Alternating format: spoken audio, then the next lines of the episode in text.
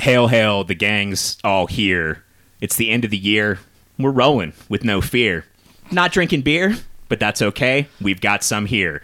I'm Eric G. Hollis, and I'm here with the entire Bitface crew. That's right, the entire crew. Rebecca is here. Carl Brevik is here. Doug Lund is here. Tyler is here, and I am here. And for the first time, we are going to do the Bitfaced 2018 Game of the Year Awards we normally go with the top 10 format. We will do that this year, guys, for our pop culture, which episode you'll hear after this. But we really wanted to just go with some categories this year, have some discussion around some games. At the end of 2017, we said that there was no way that 2018 would be better than 2017. It wasn't. But I'll tell you this much it was very close. We got a lot of really good titles this year. So Everyone feel free to jump in when they want. I'm going to go category by category to keep us organized here. Let's start with the best gaming moment or your favorite gaming moment in 2018. This is one of the four categories we also threw out to you out there, the listeners. And I was so happy with all the participation, all the discussion. As you guys can see, I promise that every week on the show, I will engage you online. If you're not a dick, let's talk about video games because I love talking about it and it brought us all together. I want to know from you guys before I'll tell you mine, what were your favorite gaming moment of 2018? And Rebecca, why don't you go? Actually, you just pass the mic to Carl. Carl, why don't you go first? Favorite gaming moments uh, would have to be it's it's not it's probably not the cinematic moment we're looking for. Lots of amazing cinematic moments, but being Spider Man in the streets and especially hearing J. Jonah Jameson come on a podcast. That was the yeah. moment of the year for me. This seamless update of the most classic video game character and title that I've ever enjoyed, or I mean, comic character brought to life, and then have it be seamlessly updated to today. It felt like I was Spider Man today, and I still can't get enough of that moment popping up on my radar. Spider Man was the most fun. I don't think Spider Man's going to get enough love in the game of the year category because of a couple other titles. Mm-hmm. The most fun I had with a video game this year was Spider Man. Mm-hmm putting the controller down after playing through it for the first time, it was my game of the year candidate, and it was only with later developments that that changed. But uh, it, it's a strong contender. It, it sucks. I, think you're right. I think it's going to get buried bef- uh, underneath a, a few other titles, but so much fun. I didn't play with the podcast on like the, oh my, my, first playthrough, gosh. and Eric Eric convinced me to uh, to turn it back on, and it it actually makes a, a big difference. It's it's a it's a vibrant world that way. All of a sudden, it becomes a whole just everything. It's all encompassing. And they spent a lot of time in writing that that uh, exposition that, yeah. that J. Jonah Jameson's doing. It's fantastic. Yeah. There were times that I was swinging to go to a mission and I would get real close, but J. Jonah Jameson would still be talking. So I'd like turn and like. Just gotta wait. yeah. And like swing around the city for a bit more to finish everything he's saying so it doesn't cut off and then go and complete the mission. No, and it was I made sure I didn't play it. I was right in finals when it was coming out, and so I was like, I gotta not play this game until my finals are over because otherwise I'm not finishing finals. And I was right. I was so right. And the DLC is a little underwhelming for the title, but I don't think that should bring down mm the quality of the game. In fact, if we were doing a top ten, it would be a solid number 3 for mm-hmm. me. I'm gonna leave the poop joke on the table, but the. Uh, I thought the DLC, but before we change gears here, because there's lots of games to talk about with moments, but uh, three fairly chunky DLCs in the space of two months before the, the end of the year, that's not too shabby. I mean, it could have been better, but compared to a lot of games, I, I think it was pretty robust. Well, it was mixing that expectation in, you know, because like it, it, for quality subtracted by expectation, then you're you're really cooking. What about you, Doug? Oh God, this is where let's let's go ahead and get it out of the way too. I, and I'm looking at you because I know Doug and I are going to spoil the shit out of some stuff for you guys today. Uh, too bad, Tyler. But if any of you out there have not finished Red Dead Redemption, please stop the podcast right now because we are going to get into some Act Six spoilery here. I assume with your pick for best moment of the year. Absolutely, I am not a Rockstar fanboy at all. In fact, this is absolutely the first Rockstar title I have played from start to finish, and now I can see why they get the the love that they do. Um, I fell in love with this game, uh, and it it took a while because the first I would say ten hours of gameplay are are challenging. There's a barrier to entry there, uh, emotionally and with the gameplay, where you're like, this is just it's not fun. It's so slow, and you don't realize until later that they're they're setting a very intentional pace with this game that permeates throughout the rest of the experience. You you get to know so many characters, and you can only do that when you're uh, held in the world, and and they that that's what what they do with the pace is they they make you pay attention to everything. And then they fucking break your heart in the best possible way that that a that a a piece of media can do or, or an experience like this by giving their lead character a terminal disease and you watch the motherfucker waste away before your eyes in the final act of the game and it is heart-wrenching and it is so well done and I'm tearing up just thinking about it because I loved it so much. It changed the way I look at what you can do like what's possible with a game. It, was nothing short of awe-inspiring. They hit you right over the head with it. It's that scene in the doctor's office is mind blowing. And I'm going to take it one step further, Doug. After you get diagnosed, you have the option to meet a character up in the mountains who they call the veteran, also at the end of his life. And the conversations that those two characters, that Arthur Morgan and the veteran, have about friendship, about what they've done with their lives, about where they've gone wrong, is the most beautiful side mission not only you will play in 2018 that you might ever play and it's perfect act 6 of red dead is what takes it over god of war this year for me. I know we're going to get into that when we talk about game of the year but before that i'd say god of war hands down game of the year. Act 6 of red dead takes storytelling in video gaming to the next level. So i'm, I'm going to agree with doug. I picked god of war though uh, moment in god of war as my favorite moment of this year. And it's the scene and god of war is done in one shot. The camera never cuts ever the entire game which i thought was brilliant. But you're in a canoe and you're riding towards your house and kratos utters these words that will stay with me forever. Get out of my head athena. And it completely ties it back to all the other god of war games. And you have a conversation with her you go back to your house and you open an ominous, ominous looking chest under your bed and you pull out the blades of chaos. And as a gamer, I don't think that moment sticks if you don't have a connection to the series, but if you do, phenomenal. Well, and both of those moments just really go back into we're having a whole new trend to making games more cinematic than ever. It's it's an art form beyond anything we've seen before. And I've we've talked before about how much gaming is an art form as much as movies, as books, as anything else.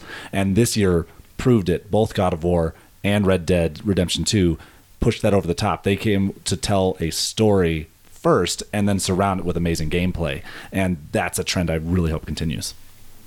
It was pretty remarkable that you can get what it was 20 somewhere between 20 and 30 hours of gameplay into a God of War game and never see those chaos blades and it was still fantastic. It was fantastic even if those blades never did show up. But the payoff in that moment, not only as as a fan of the show, but playing through that or a fan of the game, but playing through, you know, that the first half of it is uh, very well done.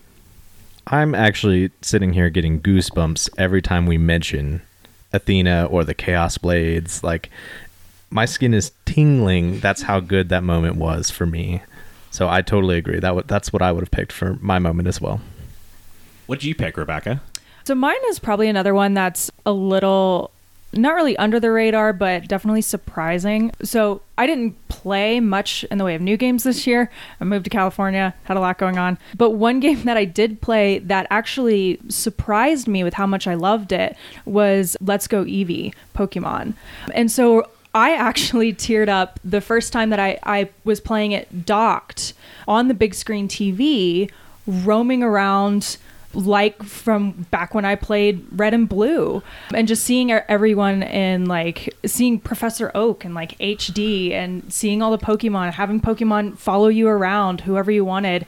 Um, that was a really really big moment for me because that was something that I had like really wanted even since I was a little kid first starting to play the Pokemon games. Like I wish this this story was um, something that could be played on a on a console and I wish I could play it on an actual TV and so getting to actually do that even though there was so much that was different about the game that was a really big moment for me.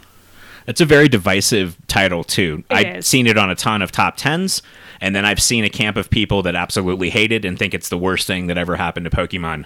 Now I want to try it, Rebecca. Here's my problem. As soon as they said no pro controller support, I said nope. I don't want to sit there and jiggle my hands around. Like I want to play a good Pokemon game, and I've never played Right. one besides Go. Should I still pick it up? I think you still should. I think I haven't done it, but I think there's a way basically so to catch wild Pokemon rather than battling them, you do catch them Pokemon Go style. It, it's the it's the circle that shrinks and you have to throw the ball. And I've only done it using the motion controls, but I think you can do it with just the joystick too.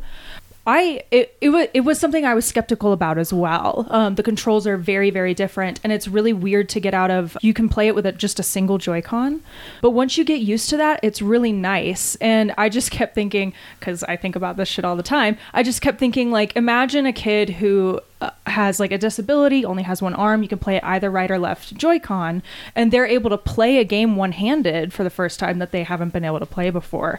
But I'd have to look into it. Like I said, I think there's a way that you can throw the poke- Pokeballs with just the joystick, and I would still recommend. Playing. But do you it. really want to? I mean, it, It, that's the thing. Like, it feels so good to like actually throw a Pokeball. It's yeah, it was neat.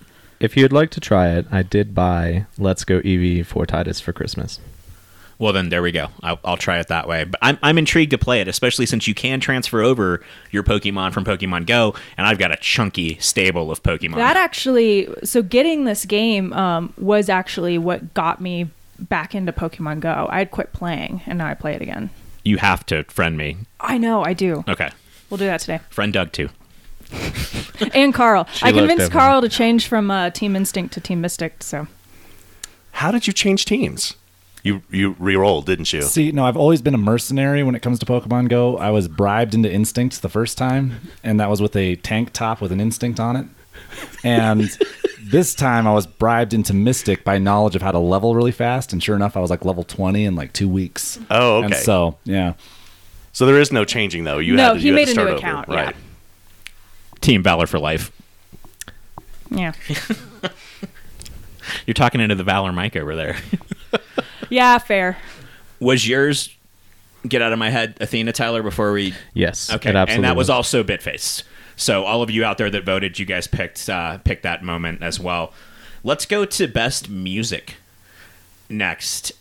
I'm gonna just go ahead and say nothing beats Red Dead. Red Dead ends with 45 minutes of music over the credits. That's better than most games' entire soundtracks. So I have to go with Red Dead Redemption. Not only the original music, but there's a couple themes throughout the game that are um, what is his name? Ennio Morricone would be proud to listen to how it sounds like a western. Uh, the scene where you're all storming uh, at the end in Act Six is one of the best themes I think I've ever heard in my life. I don't often download video game soundtracks. I know a lot of you out there do. Tyler being one of them. Carl, you listen to a lot of video game soundtracks. I have the Red Dead instrumental soundtrack because that's how much I loved it. So that's my pick. Uh, we did not put this one up on Bitface, so we're just going to decide this here. But one vote for from Eric for Red Dead Redemption Two. I second Red Dead Redemption 2.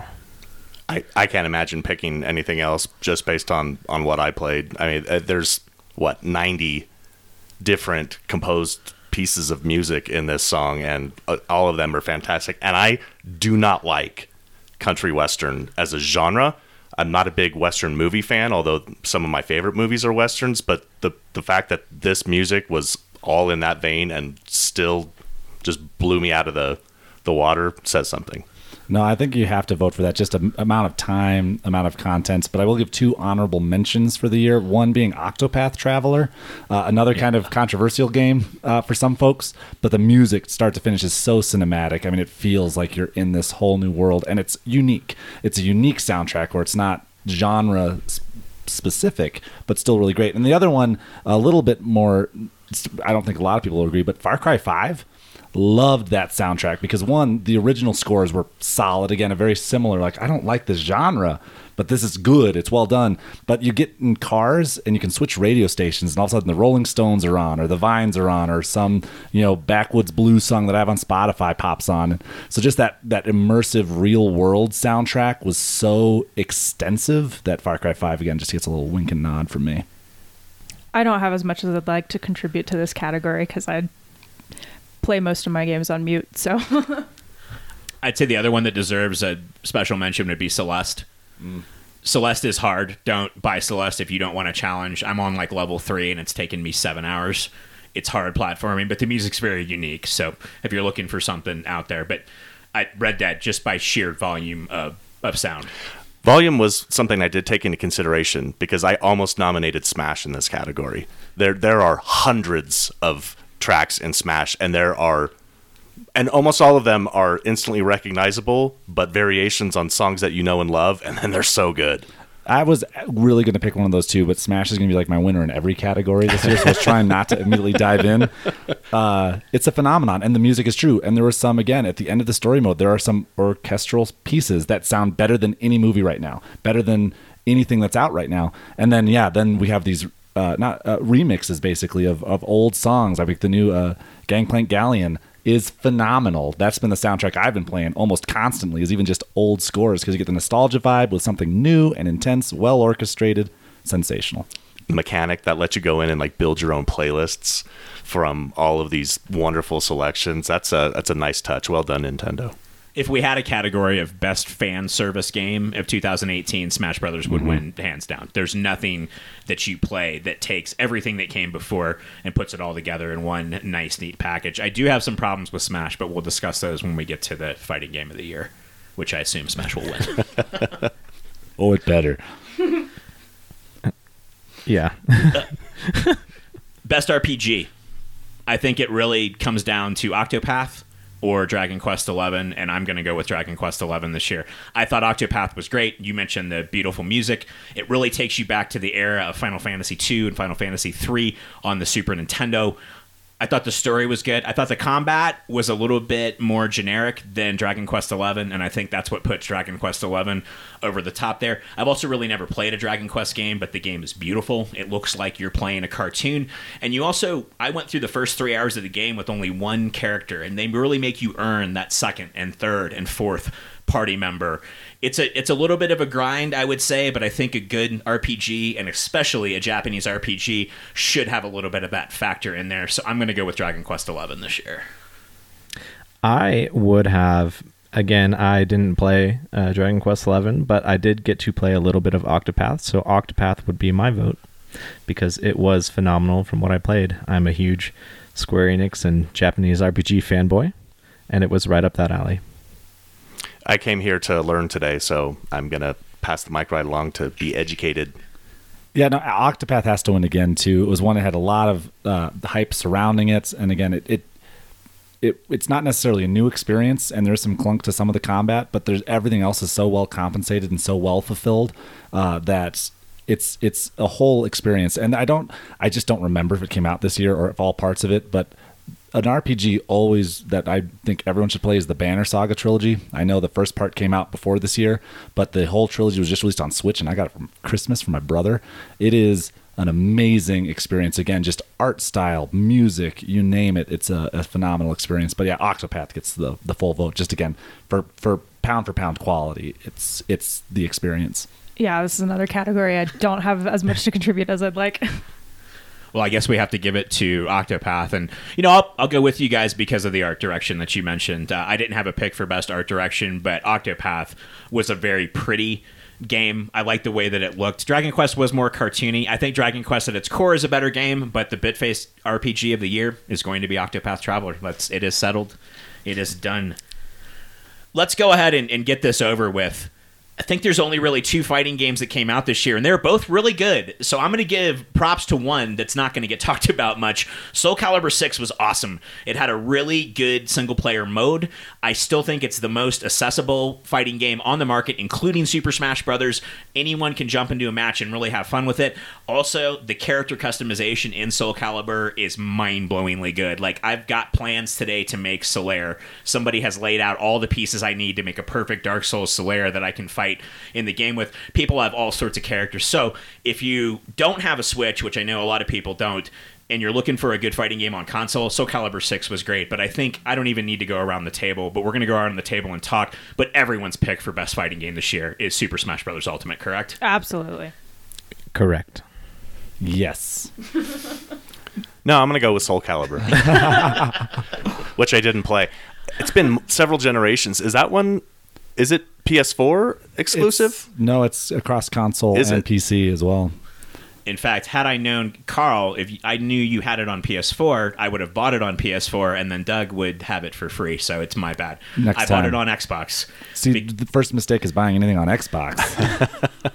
no, You have to understand, all of my friends play it on Xbox. Not that I don't love PS4, but really the PS4 is my exclusives machine, just like my Switch That's is. fair. No, it's the thing. Yeah, you, you you play those when you want good core games. My uh my my one thing about Soul Calibur Six, I bought it immediately. I bought like the whole metal box that talks when you push the button. Like I'm a Soul Calibur junkie, largely because of the creative character, and it's a phenomenal game. My my main complaints to Soul Calibur Six, which is why Smash Bros is is just a league above even this great game, is it didn't feel like it brought a lot new to this to the franchise. I felt like I was playing this part five again with just a more elaborate story mode, but I still lost some stuff. There's a lot of reading in that game. There's a There's a of lot reading. of reading. Like I felt like in the story mode, I read for ten minutes, I fight for a minute and thirty seconds, then I read for ten minutes, and that's kind of the the story mode. And again, if you're in the mood for that, that's great. But one thing I liked about Soul Calibur Four was they had cutscenes with your created characters in them that were amazing they were amazing and so like to have to get like this new generation age of storytelling games and then have it be kind of limited to largely text-based storytelling was just an interesting shock for me uh, where i felt like uh, when a game like smash bros it was the same formula with a whole bunch of new stuff that's what kept Now, have you games played separated. the, um, I'm going to call it the timeline Yeah. mode? That does have full cutscenes in it. Yes. But I know what you're saying. The map mode, yeah, it's a ton of A, A, Mm-hmm. A, A. Because I'm not reading all that shit. No, I'm, it's a I'm there for the action, right? I'm there to bump my character up. and and again just kind of this smash bros is a fighting game that lets you do a match that might last 10 minutes or a match that does last 35 seconds depending on how you set your settings soul calibur has always been that game where it's uh, someone wins in about a minute 30 and that's it's accessible highly but it's not a lot of like you know you don't get into it you don't get into the strategy as much as often i feel Soul Calibur has the best narrator in the history of video games. always though. that's why i got the box that when you push the button he talks to you Let's talk a little bit about Smash, though. I'm still feel like Smash is an onion that I've only half peeled. There's layers of the game coming off. Last night, I went into single player mode on the airplane and played through with Simon Belmont, and you fight Dracula that turns into the monster from Castlevania 1 at the end. Does everyone have a boss? All 72 characters have their own boss. Okay. No, yeah, they do have a group of bosses, and basically they'll split some up uh, depending on the type of character. Some will just fight Master Hand if they didn't have a good boss to include, or Master Hand and Crazy Hand, depending. Uh, but yeah.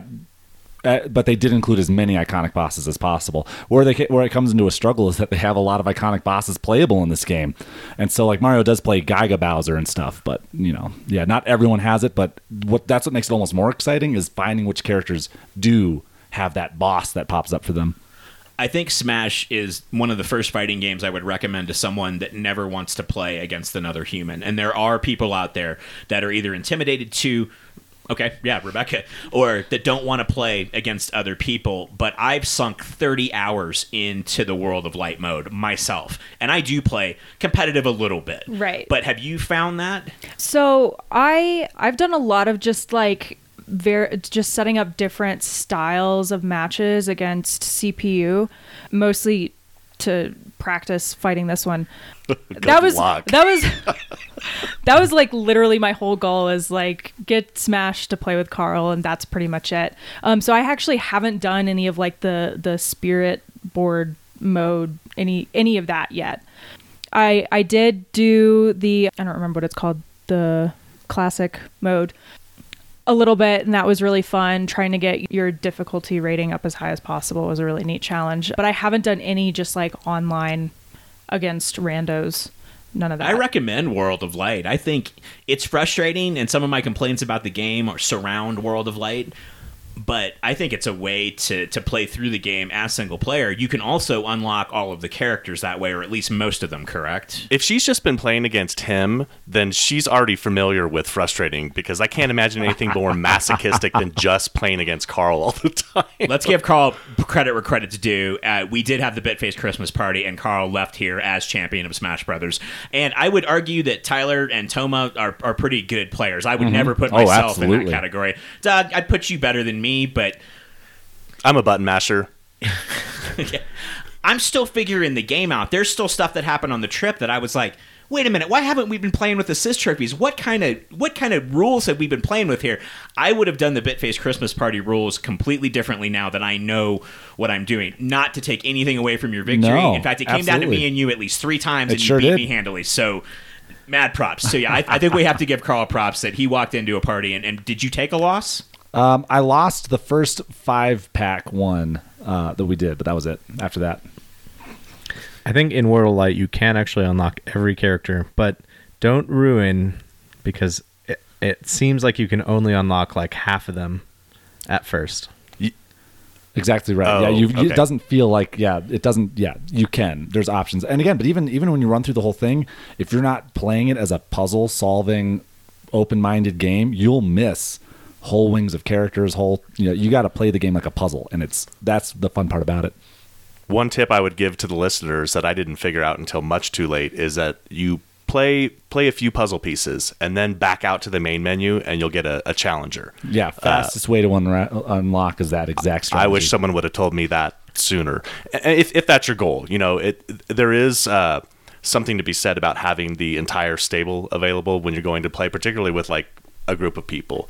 But uh, yeah, but if if you're just now picking up the title, definitely play through the storyline, but back out of it every 10 to 15 minutes for a new challenger.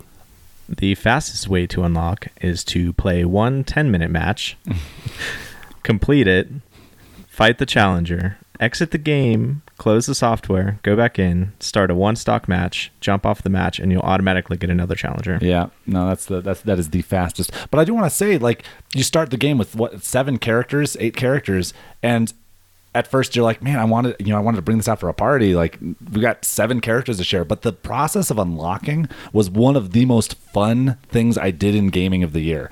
Unlocking these characters was a joy, even including the fact that like the ones I wanted were like always the last three. Like the last three were like these are the ones I wanted to play since the start.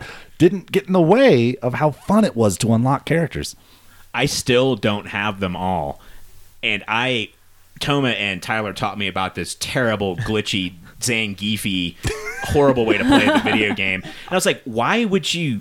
Half the fun for me is earning Right. the characters. I don't want to sit there and and just have everything handed to me like some millennial. I want to actually get out there and, and play. And how in the hell are you going to learn if you don't do that? And that was not a knock on you, Rebecca. No, I hope know you know where not. that was directed. Okay. Now, let me make this known. I did unlock all of the characters the right way. I unlocked them all through World of Light and backing out every, you know, 10 minutes or so to get a challenger. Has So- Dark Pit gotten tuberculosis yet? Thank you. But anyway, yeah. So, so World of Light's awesome. The game has a ton of modes. It's yeah, and so I'm definitely um, gonna get started on that any minute now. But yeah, I basically so this was I had never really played Smash before, like any of them, and I just didn't want to embarrass myself. I did all right against Carl. I think you would do all right against all of us. I think you and I, I don't like playing heads up, but Rebecca, you and I would be a very fair match. Yeah, I think so. We'll have to do that before you take off today if you've got time. Carl, did you bring your adapter? I sh- oh, always everywhere. All right. There might be some Smash going on today. I want to get to the other categories before I do that, Yeah. though. One of my favorite moments in gaming did happen in Smash this year the Street Fighter map. I In World of Light. As a oh my fan, dude, I, I got so happy when I saw that. I was like, oh, and it's gonna have the little plane that's gonna go between the Same planes. Oh, my sound God. effects. Like there's little things like that through the whole game. Like how when Simon catches you in his rapid A, you, it's the old Konami sound effects. like it's you. It's everything is there. You feel it. They bring you back. And the that's fact easy that they to miss. him. Yeah. Yes. Yeah, the fact that they added Simon, the fact that there is a Castlevania map, I'm a big Castlevania fan, so I'm I'm all about it. And it is the greatest piece of fan service this Mm-hmm. year. There's no game. If you're a Nintendo fan, you owe it to yourself to pick up Super Smash Brothers. Not only as a fighting game, because let's be honest, that's what it is, as a game in general. Sports game. This should be real quick. For me, there's no other game this year than Forza Horizon 4. It was the best sports racing title. I can't wait to go back and play Forza Horizon 4 again a lot more because there's so much stuff. Every week they were giving us new cars. Every week it was changing seasons. It was different ways to drive. It was so fun. And I can't, yeah, I can't wait to go race again. The seasonal aspect of the game, you didn't think that that would be a game changer, but it really does change the game because not only can you show up at any race and make any race you want, any distance you want, with any car that you want every week, it's either winter and things can be done in the winter that can't be done in the spring. So it's changing as you're playing. It keeps you completely connected to a world that you can participate in or you don't have to participate in at all if you are not a fan of like the Gran Turismo, the realistic racing games, or even regular Forza, like Forza 7 that came out, and you want a more arcadey racing experience, which is what I look for, there's no better racing game this year or sports game. I did play Madden. I know everyone's out there laughing, like, yeah, you didn't play any sports games. No, I did play Madden this year, and I thought it was terrible. Pick up Forza Horizon 4. I, I tried it at your recommendation. I put an hour into the game. It's just not my bag. Um, although to be fair, like the most involved I get in racing is probably kart because uh, that is to racing games what uh, Smash is to, to fighting games. It's just it's it's so much fun. I, I didn't find Forza fun. Um, but I'm not gonna bag on your selection because I know a lot of people really like this game. I really wish I had something else to add to this thread, but I really don't. Yeah, no, that's another gap because again, like I've, I've played Madden's in the past just because any game with create a character, I will play, and if I get to create me in the game, fantastic. I don't care what facet it is. Um, I've never been a again outside of the karts, outside of an extra element to the racing fan of racing games either, and that's why uh, I would still probably just at your at trusting you vote for Forza. But I really wished I could vote for Mario Tennis. That's the game I wanted to vote for this category Well, you can. But it's not worth it. It was not. It did not earn it, and it really breaks my heart because it's a fun game, and they're doing more and more with it with releases and new modes, and but there was something just something simple about back playing it on the GameCube with having to be able to keep track of which characters have won which cups. There's not even cups in this uh, game, and so that it felt so shallow. The story mode's actually a lot of fun and extraordinarily well written. I feel there's something very great about writing for a game that does tongue-in-cheek self-awareness. Like you keep running into guys, and at first it's like we're doing a tennis match to settle this, and like halfway through the game you see a shy like we can fight, or I don't know. I guess tennis is the thing right now. Let's do tennis. like they're very self-aware that the only way to solve problems is a tennis match, um, and so I adore that. But just that, I think the disappointment factor of just how shallow it turned out to be. Like I can't sit and just play it for hours and hours and go back the next day. Uh, means it's not it's not worth the vote. So We had a lot of crappy tennis games this year. In There fact, the other two that came out that were actually sponsored tennis games, I was looking forward to both of them, Mm-hmm. and they both got such bad reviews that I figured Mario Tennis would be the savior. That wo- they have, it's not a World of Light mode, but you're right. The story mode is very similar to that, where you have a game board that you Yeah. kind of move around. But I'm, I'm with you. Mario Tennis didn't hold my interest. yeah, Let's go with the game that you're most excited about for next year. And good God, we have a lot of stuff coming out. I know there's one obvious one that's probably going to win this, but I'm going to go ahead and throw out Sekiro Shadows Die Twice. Can't wait to see From Software, who made a lot of Mech Warrior games, but From Software's next title, they're also known for a little series called Dark Souls and Bloodborne. So this is supposedly taking that to the next level. This looks like more of a Tenchu style game. Yeah, I don't know what's going on there, Chairman of the Soundboards, but something is not correct. That was really awkward. Uh, so I'm going to vote for that, but I know everyone else is going to vote for some other title that's coming out at the end of January. there's so many amazing games coming out in 2019. Like this is the hardest category to even think of. Um, I'm now excited about things like Kingdom Hearts 3 because Rebecca has tipped me off. I've started playing that, um, and even just pl- catching up on it, it's amazing. But my one that I don't think anyone else is gonna pick, Luigi's Mansion 3. I cannot wait for this game.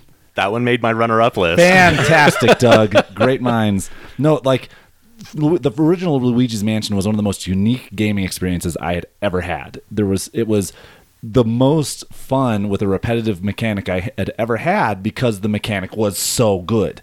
And Nintendo is I mean Mario Tennis aside just hitting home runs like and when you when you're when they taken as much time on a game like this as they have they did not rush it they didn't try and make a deadline this is the game I've wanted to play for a long time. And so again, this game on the Switch with HD Rumble with some of the greatest peripherals ever. Uh, Luigi's Mansion 3 is totally my pick. It seems like 2019 is the year of third entries into a franchise, which we've been waiting for for a really Way long, too long. time. Yeah. Half Life 3, Portal 3. Oh, no, they're not coming out, are they? I, I'm sorry, Valve can't count to three. Left 4 Dead 3.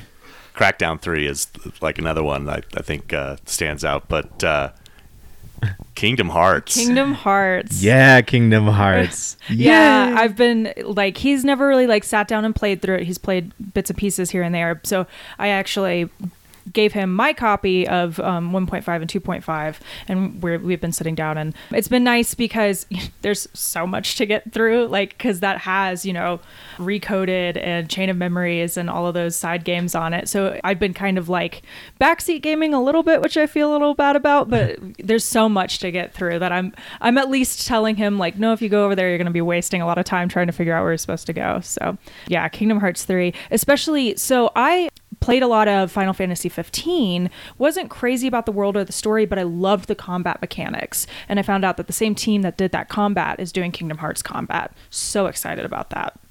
Ooh, that that is exciting. That might be the very first gaming conversation that you and I ever had. I remember we were uh, recording at your house that day, and, and you were showing us Final Fantasy 15. Mm-hmm. Yeah, yeah.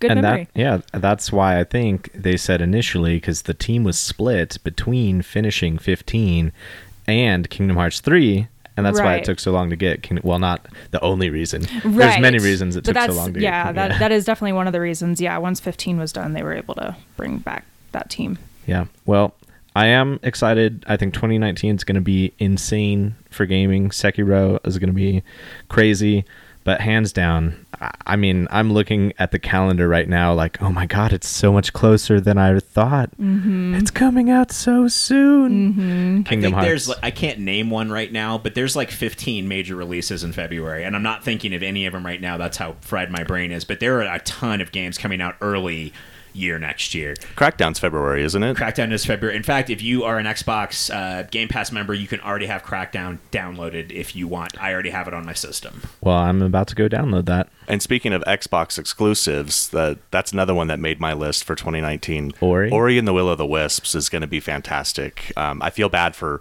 uh, anyone that doesn't play on an Xbox because it it's an, absolutely a title that you would love. I, I promise you.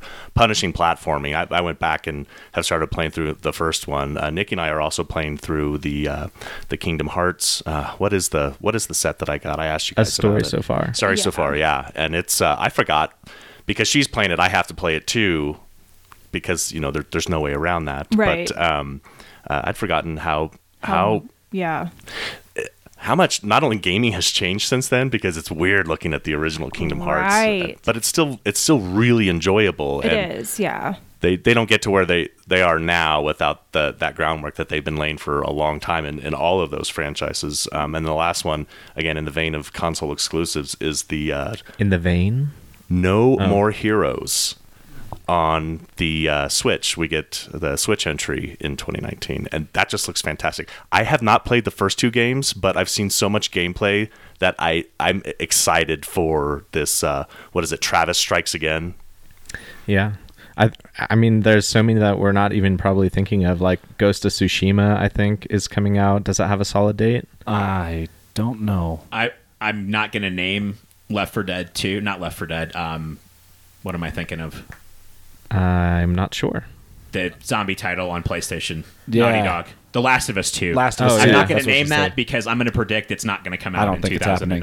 What I do, what is supposed to, and I'm like the most cautiously optimistic for is, uh, was it Cyberpunk 2077? 20. That, yeah. I don't think that's going to come out either, but maybe. I'm that's the thing. I'm I'm really hoping so, but there's also that part of me that's like maybe we can wait because we don't get nice cyberpunk stuff. Like that never happens. We get something sold really cool, and then we get it, and it's never been that great. But I'm hoping this is the one. I agree. I love the like cyberpunk esthetic Mm-hmm. It's it's one of my favorites for sure.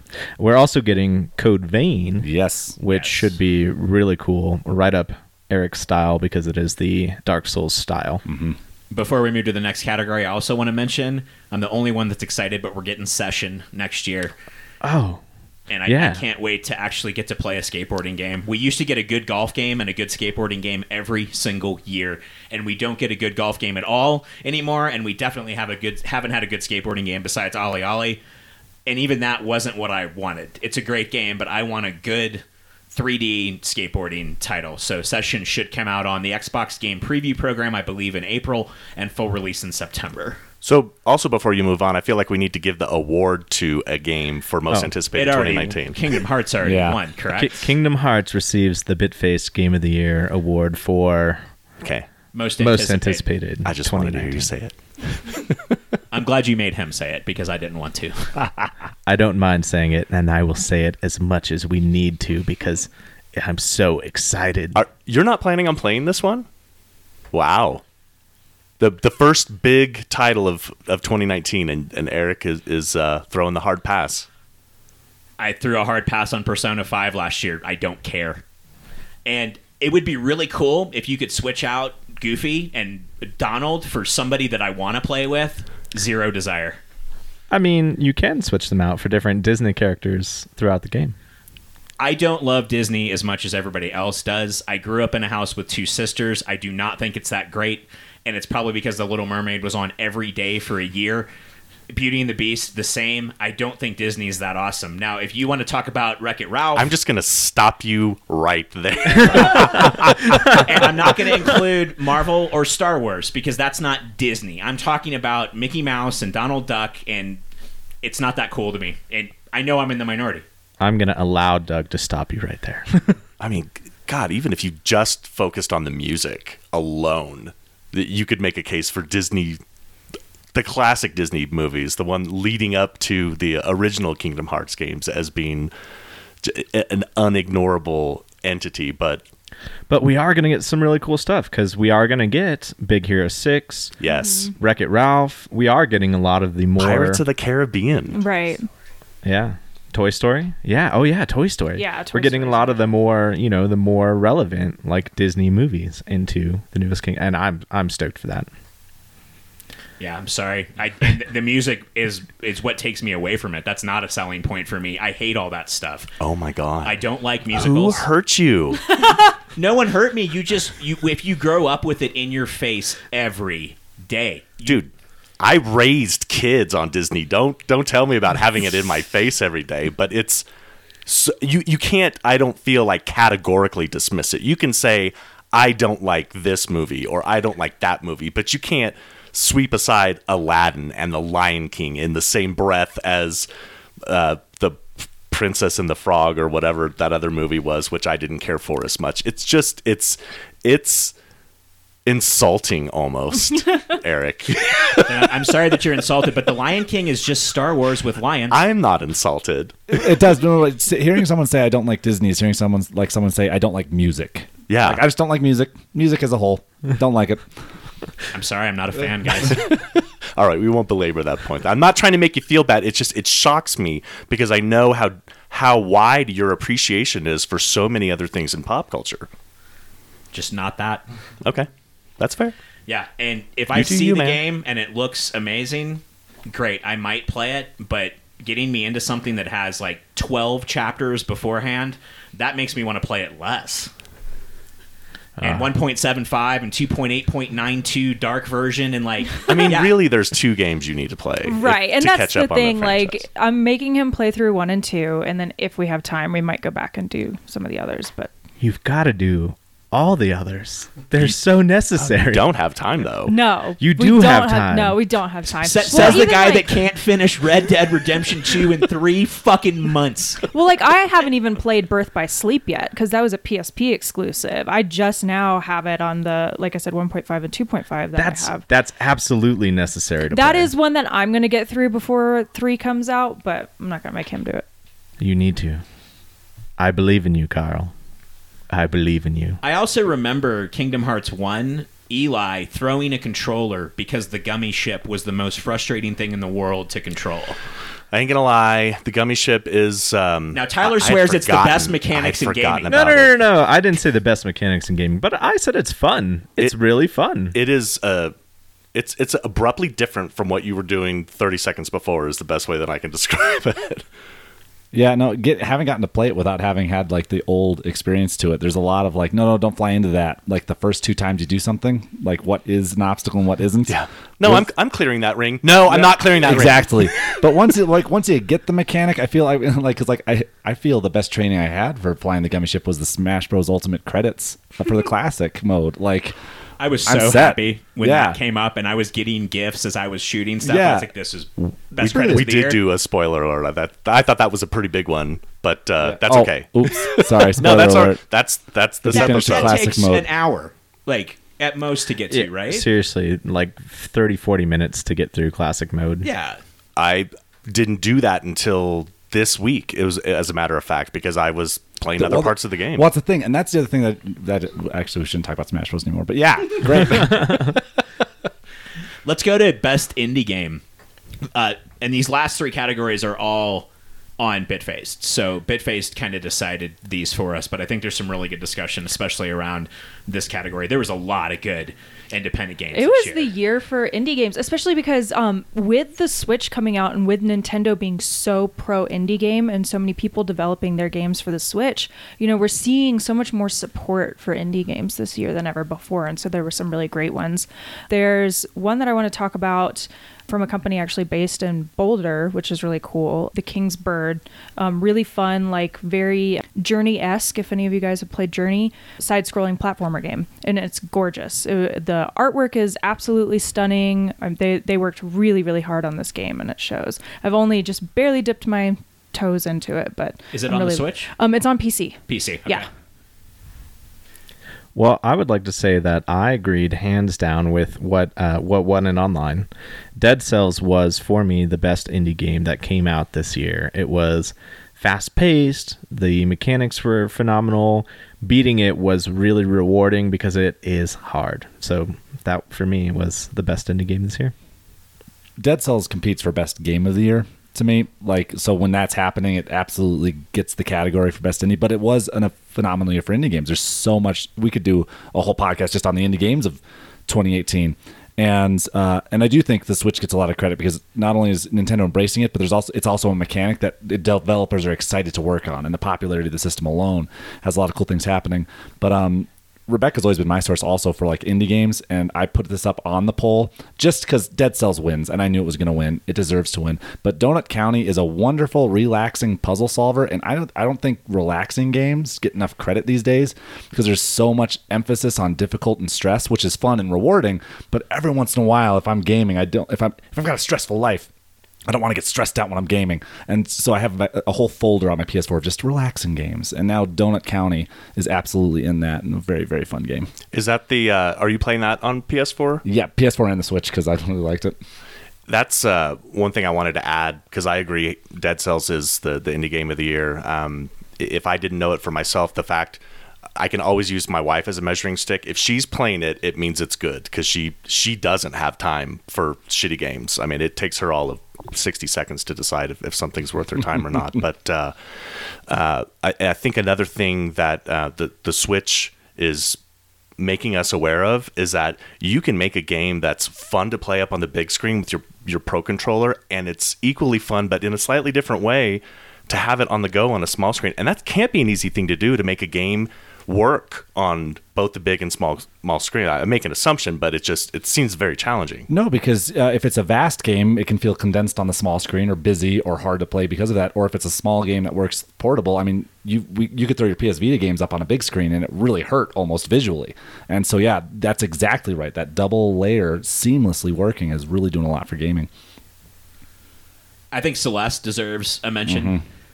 Uh, Celeste was nominated on the Game Awards for Game of the Year, and Dead Cells wasn't. So I think we have to put it out there. I will say though, it's challenging as hell, guys. I'm a platform guy.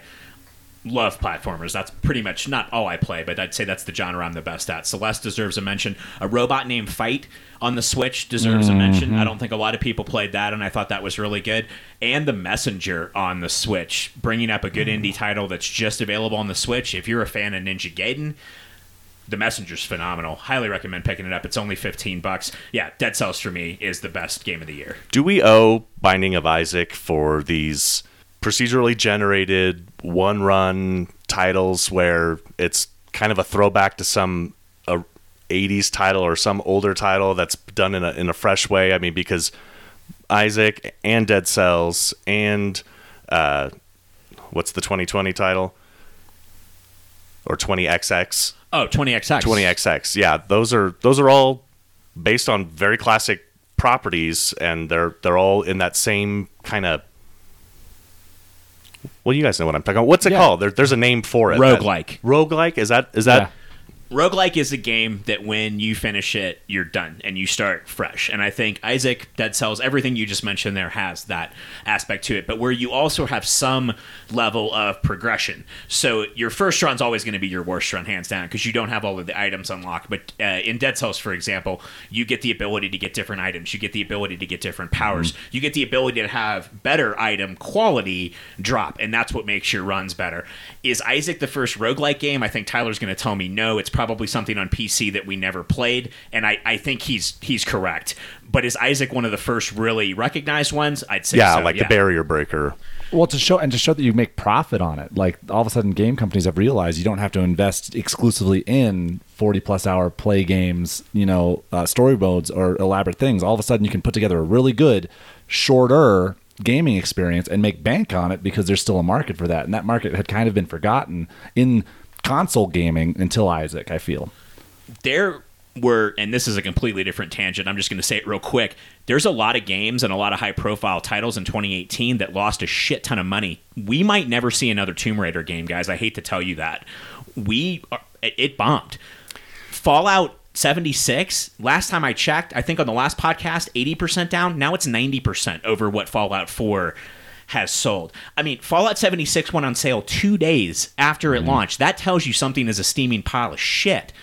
I think we're going towards. Hey, we can get five people. I mean, Celeste was made by a team of six people or mm-hmm. seven people. They were all up on stage together. We can get a creative group of people to make something and charge $20 for it and sell tons of them. Yeah, we are definitely going to see a shift away from the AAA title. Then there are games like the third Darksiders and Just Cause 4 and Hitman 2 that completely bombed because they all came out at the same time and everybody was playing Smash. No one had finished Red Dead yet and everyone was catching up on God of War. I'm gonna be honest. I really wanted to play the third Darksiders, but I didn't even know it came out. Right. Well, it was December, wasn't it? Or very, very end of November. very end of November, I think is what it was. Well, that's the thing, and we're we're now in this mode now where if you're on the Switch store, you're on the PlayStation store, the the deal games that are now four dollars because they're down from twelve ninety nine are phenomenal games. Yeah. And so if I am if I'm filled up with my limited time already playing these phenomenal, you know, roguelike games, I'm not going to pick up Darksiders 3. I just don't have the time. It does not matter to me and I'm not going to drop 60 bucks when I'm literally getting for that same price 12 games about that I'm playing almost nonstop already. And Bitfaced all agreed with us, like you said, Dead Cells, hands down. If you guys are into roguelike titles, it is a Metroidvania roguelike game. That is exactly what it is. And to Tyler's point, it is very hard. But Tyler's got some really good strategy on the Bitfaced website you guys can check out. It helped Nils out a lot. In fact, Nils first tried his next run after reading what Tyler wrote, so mad props there. I did not. I, I went through like five runs and died, but they were all enjoyable runs. And when you get up to it, a Dead Cells run will take you an hour. It's it's an hour start to finish. There's no At bullshitting least. that. Yeah. if you really want to concentrate on it. So I recommend. I think Dead Cells. If it's not 19.99, it's 15.99. It is on all three systems. Pick it up. And you guys both really liked it, uh, and I think you did too, Carl. On the go. You guys like it on your Switch, correct?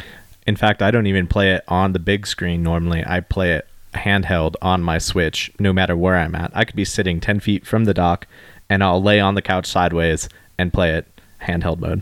That game is the reason I now have three Switches in one house, and I bought it on the Xbox. So I bought it on the Xbox so that Nikki and I could be playing it at the same time. And finally, I was like, "Fuck it, I'm gonna go get our Switch." Nice.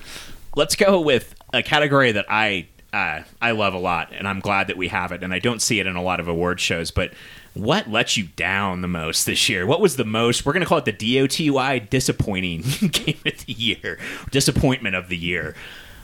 I have to, with all the hype and the first game that I ever did the Xbox preview program for, where, hey guys, I know you don't have a finished title, but I'm going to give you 40 bucks because, man, the art style looks crazy. And dude, that music looks awesome. And man, that looks like Bioshock in Great Britain. I cannot wait to play We Happy Few, and I have never been more bored with a title in my entire life. The combat is terrible. The storytelling is terrible. There's three characters you can play through. I made it halfway through the first character before. It's like, well, I've got Dead Cells to play. I've got Red Dead coming out. I have no interest in playing this game anymore. I was completely let down by We Happy Few. There's my vote for the most disappointing game of 2018. I want you guys to go around this way because I'll read off what ended up getting the award based off online uh, last. That's a tough one for me because a, a lot of people like if if I had had high hopes for it, I think Fallout 76 would have been mine because I'm I'm such a fan of the Fallout franchise. Like it it's just really like it's it it's up there with Elder Scrolls for me, like neck and neck. But you didn't buy it. I did not buy it. And I didn't buy it. because and the reason I didn't buy it is because it just didn't make sense to me. Like the whole reason you play a Fallout game is to be the lone wandering survivor and to have a game like that in MMO format. I've just been confused ever since they announced it. It wasn't like Elder Scrolls Online where it makes sense that you'd see other adventurers running around. And that makes me sad because I do kind of enjoy the mechanic of no NPCs and and we're going to let, you know, the economy figure itself out and everything like that. Like I think that's really interesting, but I feel like it was done so poorly with 76 that it'll be a long time before we see that again. I have heard that it does not run on a regular Xbox One or a non pro PS4, that it is unplayable to the point where you can be on for 20 minutes and it kicks you out. Like, and I've seen videos of this. So eh, you're a huge fan of Bethesda. I'm a huge fan of Fallout. Neither one of us purchased the game. That is a fucking problem. That That's is- a problem. That is. I I'm usually um, there's very few games that I buy release day, but every Bethesda title has been on there so far, and this was not. I was kind of in the same boat because like early trailers of this game, like the first trailer dropped, I'm like, oh man, oh man, oh no! Like literally, that was the trailer arc for me when I when it was revealed as an MMO, because I do like Elder Scrolls Online more than most, and even I will tell you, there's a litany of issues with that game, and so I definitely didn't finish that. Going, I hope Bethesda tackles some more MMO because I'm sure they've learned something by now. I literally never had that thought, and then this came about, so it would be my disappointing game of the year, but I just never had an expectation. There was no disappointment to be had. I didn't buy it. I'm the same boat. I've bought now a, almost nine copies of Skyrim because I love this company. I love this franchise. I'll keep doing it. Between be you and guy. Rebecca, you funded Fallout 76. That's so exactly thanks, right. You're welcome. Um, no, it's so true. And so that so uh, so that's a bummer. What I would have to say, and I, I really was going to make a rule not to put a Nintendo game on this because it's been the year of the Switch to me. It's been the year of the Switch. But uh, Mario Tennis is it because I had that. It was the only game that went from high expectation to low performance. And again, as a game, not bad fun party game. It's a good casual pickup, but it's just not the sport Mario game that I've come to know and love. I mean, just like even the GameCube version hands this game's ass to itself. Like it's it just was a step back, and that's so rare right now. You could tell that there were so many pots and so many cooks and so many kitchens that Mario Tennis just kind of slid under the radar a little bit, and so that's that's my vote for disappointment of the year. My mine is uh, very similar to yours. It's a game that I played and, and really enjoyed, and ultimately there was just something missing from it that that made it I, I felt like truly enjoyable and it was the uh, Shadow of the Tomb Raider game. It had I can't tell you exactly what's wrong with it. Uh, I I finished the game. I I 100%ed some of the collectibles, which is stupid for something because the whole time I and I think I was telling you Eric I'm like I I don't know what it is what I like about this game. I couldn't even tell you, you know, how I was enjoying it or, or not enjoying it. And I guess that's what I'm having difficulty articulating now is you know why it was so disappointing, but it absolutely was. It did not feel like the closing chapter of a trilogy should. It had a great moment though that I'd put top ten. The scene where Lara comes out of the water, the red and black at night after she thinks her best friend is dead. It was a great moment for her. I'm with you though. Was it as good as the first two? No. The good thing is, is because Doug and I game share, he didn't have to fucking pay for it. So, That's true. and you did play more than I did. Uh, I wouldn't say I was super disappointed by it. I it was kind of what I expected it to be. Did I want it to be more? Sure, but did it let me down as much as We Happy Few or what I think Tyler's going to mention next? No, not not at all. It was a serviceable. I do not regret spending sixty bucks on it. It was a, a like Futterman would say, it was a birthday title. I got it for my birthday. Yeah. so but could have been so much better. it could have been. And, and again, it failed so hard. I don't think we see Lara Croft. I see. I think we see another reboot in like five years on the next gen of consoles. It did not do good financially, guys, at all. Down sixty percent, I think, from the other two. Games. oh wow, I didn't know that. I did a lot of research last night on the finances because I wanted to see kind of what ended up making a lot of money this year. Obviously, Red Dead made a ton, and so did Super Smash Brothers. I think uh, Super Smash, Mario Odyssey, and Zelda. Forty-five percent of people that own a Switch have one of those three titles, or maybe it was even higher than that. Mm-hmm. I think are it's like seventy. is it seventy percent? Yeah, it was whatever it was. It was amazing. I was like, that's an incredible And- testament to Nintendo. Well, the Switch has like four of the top five selling games on Amazon with Mario Party, Smash, Zelda, and uh, uh, Odyssey. Like it's just that's what the masses are going for. So, my pick for disappointment of the year would have been Sea of Thieves mm-hmm. because I expected this crazy, awesome, like fulfilling, like pirate adventure game, riding out on the seas with your friends, having these massive parties and fleets and ships and things. And there just was very little to do in the game. Now, it was fun, I'll admit. Eric and myself and Toma and a few other people, we had a lot of fun. A couple drunken nights Nerd. Nerd Cubed. We actually got Tim, who has a newborn baby, Yeah. to play with us one night. It brought us all together for a weekend like no other game did this year. But after that weekend, I felt like I was putting the cap on top of the keg. Like, all right, it's over, boys. Like, That was let's move on to let's move on to the next party. Uh, so what actually ended up winning is going to be a tie uh, between Sea of Thieves and Fallout 76. So do we break the tie? I think we have to give it to. Well, you guys both voted for seventy six, correct? No, he voted I- I for vote- Mario yeah, Tennis. Yeah, Tennis. so I'm gonna go. I will go of those two Sea of Thieves because Alright. that promised more from the start than I got. And then I want to point out real quick while we're here on the air because I think this was on the air last year, December 15th of 2017. Eric said Sea of Thieves will be in the top 10 games next year. Well, the good thing is, is we didn't do a top ten, so I didn't technically lose a bet. Well, it wasn't Yeah. even a bet. I just it wanted to make be sure. top ten for me. Just then. in the context of this conversation, though, because I'm I'm leaning towards Sea of Thieves too. If I'm casting a vote, and it is expectations, and if I know it was in Eric's top ten and where it ended up, then yeah, that that's fucking that's a disappointing title. I'm going to vote Sea of Thieves too because I will argue out of the people there that voted, they played Sea of Thieves. They did not play Fallout 76. Very good point. Because I, know some of them and I played with them. Like I think Frizzell, uh, shout out to him, played with us. There was a lot of people Yeah. on Bitfaced. Uh, Mike the Quad.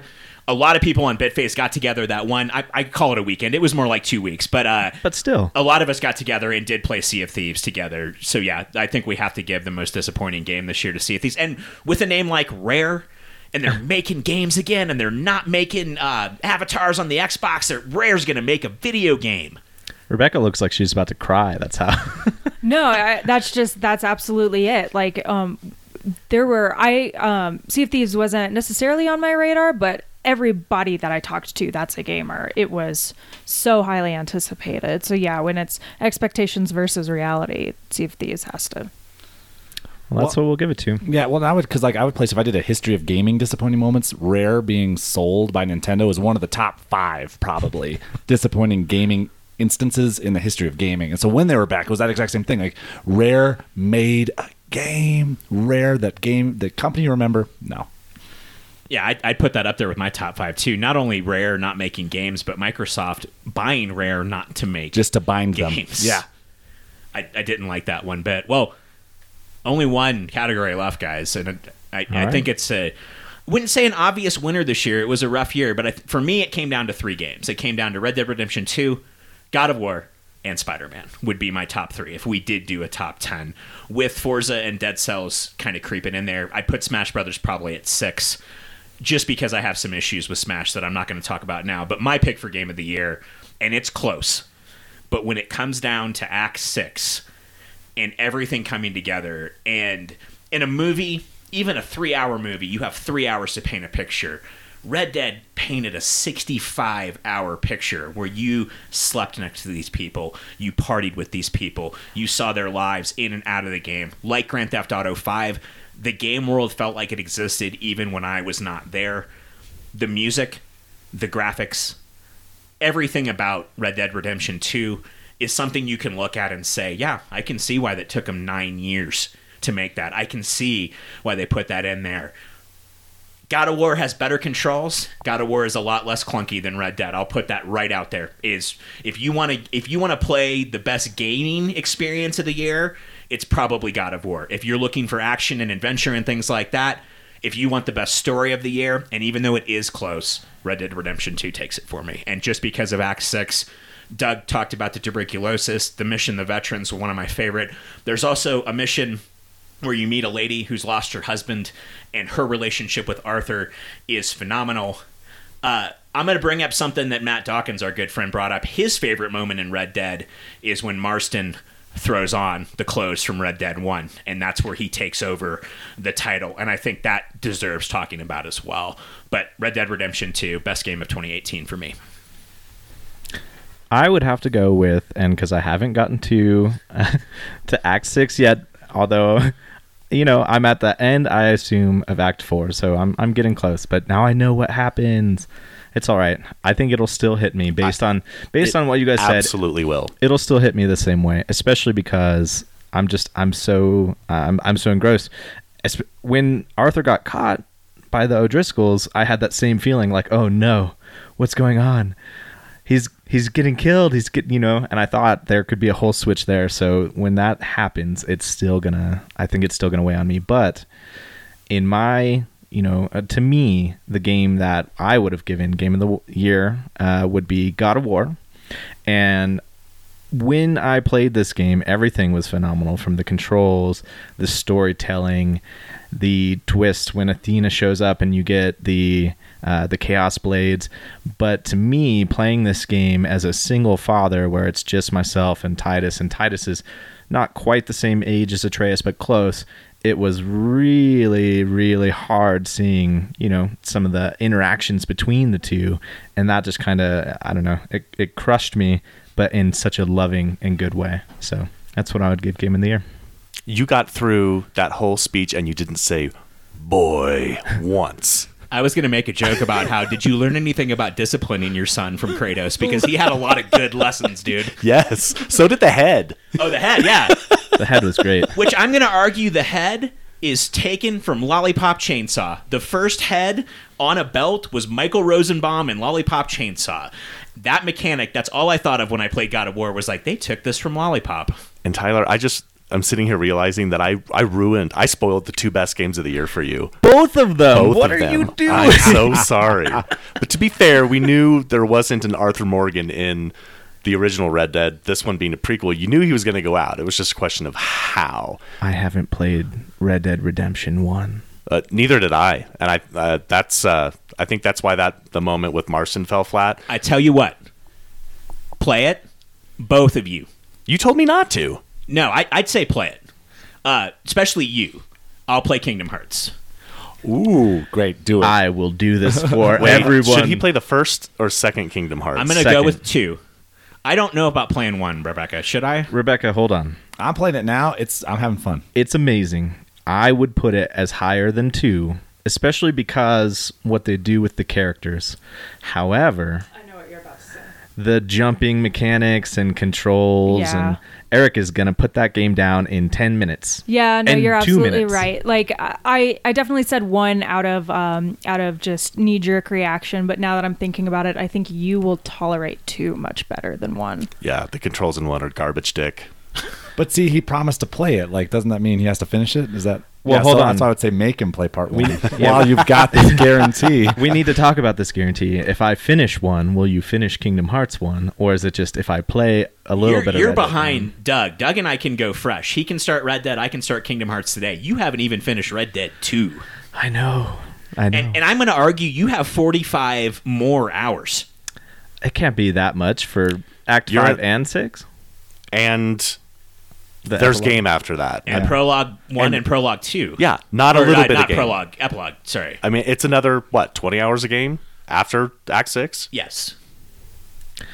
I mean, I do need to finish that first, and I will. And today is a great day for that because I have not shit to do after this. So Well, you're going to have to move your Xbox because the Chiefs play the Raiders at 2:30 and this game actually means something That's- today. yeah, that's So fine. I, I will have- be watching that. there are many TVs in this house. Yeah. so, re- for you, Doug. Red Dead. Yeah. Enough said. You guys already heard the reasons why. Uh, for me, it is absolutely Smash Bros. Ultimate, and the reason why is this isn't just a game; it's a phenomenon, and it's something that you can bring to a party, and someone who's never played a game before wants to. It's not even like begrudgingly wants to join in because everyone's having so much fun. And when I pick games of the year, I think of the game I'm going to be playing three years from now, and as amazing as Red Dead is is it's not something I see myself playing again three years from now. But I'm going to be playing Smash Bros. Ultimate until the next one comes out, hands down. And that's as a gamer who's put in 1,100 hours in the previous Smash games combined. And it has that wonderful ability to be accessible to new folks, um, playing other new folks, and it has something to still challenge wildly experienced players. And so, just as its status as a cultural phenomenon, like Smash Bros, everyone's talking about it. Everybody, everybody, uh, age, gender, you, doesn't matter. Everyone's talking about it. So, as a phenomenon, Smash Bros gets my pick. Yeah, I know people who had never had any form of handheld console in their life bought a Switch for Smash Bros. I, I know a dozen people that have done that. They didn't even buy a Switch when they didn't have a Wii U and Breath of the Wild was out, but they bought it for Smash Bros. The other reason I was going to pick Smash Bros as well is it is such a like Nintendo just built this wonderful love letter to longtime fans, and that is something that absolutely has to be appreciated and respected. I mean, there is no better, you know, we call it fan service, but it it, it is also thank you for sticking with us all these years, and and I just I can't help but appreciate that. Anytime you can have Pac-Man fight Mega Man, fight Simon Belmont, fight Mario. And tiebreakers always go to multiplayer games. If there's a good game that you can play with your friends um, versus show off or watch with your friends, I that that's my tiebreaker every time. So I would like to say that these were a lot of great options. There were a lot of phenomenal games in 2018, but as was decided online by the Bitface crew, uh, it goes to Red Dead Redemption this year, Game of the Year. I yeah, and I don't think that's a slight against God of War Or Smash. or Smash or Spider-Man, which yeah. again d- Tho- didn't those get were my enough top four. didn't get enough uh, love this year. Spider Man's great. If you're a fan of the character, go pick up Spider Man. If you want a really good action title, pick up God of War. If you want to play a story that, like Doug said, you have to earn it. The first 10 hours of Red Dead, I even came downstairs after the first five and got another beer and was like, I don't know, Tyler. I was like, this is really, really slow. And, but then when you realize that, oh no, that's all intentional. That was all intentionally set up like that take some time when you're playing Red Dead and don't just rush through the story. Sit down and observe the camp and observe everything that's going on. And Yeah, just watch the characters. just watch the characters interact with each other. And I think that's where the game is at its most beautiful. I am a big fan of westerns. I don't like country music, but there's a couple country tracks in the game. I was like, yeah, that's not that's not horrible. I can I can deal with that. And there's some more contemporary songs too that were definitely not from the era. It's a it's a beautiful title. Uh, maybe I'll put up a top 10 just so you guys can read it online, but I wanted to do it this way this year, and I like this way so much better. Yeah, this was nice. I think we got a, a much better like spread of games, having to kind of force ourselves to think about indie games, and you know this being a great year for indie games. But still, it was nice to have to like kind of expand how we think about gaming. And, And I, I- think next year we open it up to we'll do all eight categories. We'll let everyone vote because that was my favorite part of doing the BitFace Game Awards. It isn't just us Absolutely. five. It's everyone gets a, an opinion. Yeah, Well, great I- idea, by the way. I think when we release this episode, I will go back and put up with the winner from what we chose and still put up the polls so we can see what everyone else said. That's a great idea. All right, well, let's wrap this up. Not that we have to record one right after this, Industry Secrets Inside Baseball, but that's exactly what's happening. So I hope you guys enjoyed the first annual BitFace Game of the Year Awards. I think we can all agree we are definitely going to do it this way next year. It's just a, such an easier way to talk about it. And we still get to do our top 10s of pop culture because I like the elimination round like that. So from the Bit Cave, the entire crew is here Rebecca, the sexy chameleon, Carl, my favorite actor in the world, Brevik, Doug, my partner in crime over at Tapping Geek Out. And even though he was a little slack today, the chairman of the soundboards, I don't know what the fuck's going on over there, but I hope this all recorded correctly. and if it didn't, I won't say a word about it. And that's the biggest lie I've told this entire Agreed. So from the Bit Cave and the 2018 Bit Faced Game of the Year Awards, I am Eric G. Hollis, and we are out.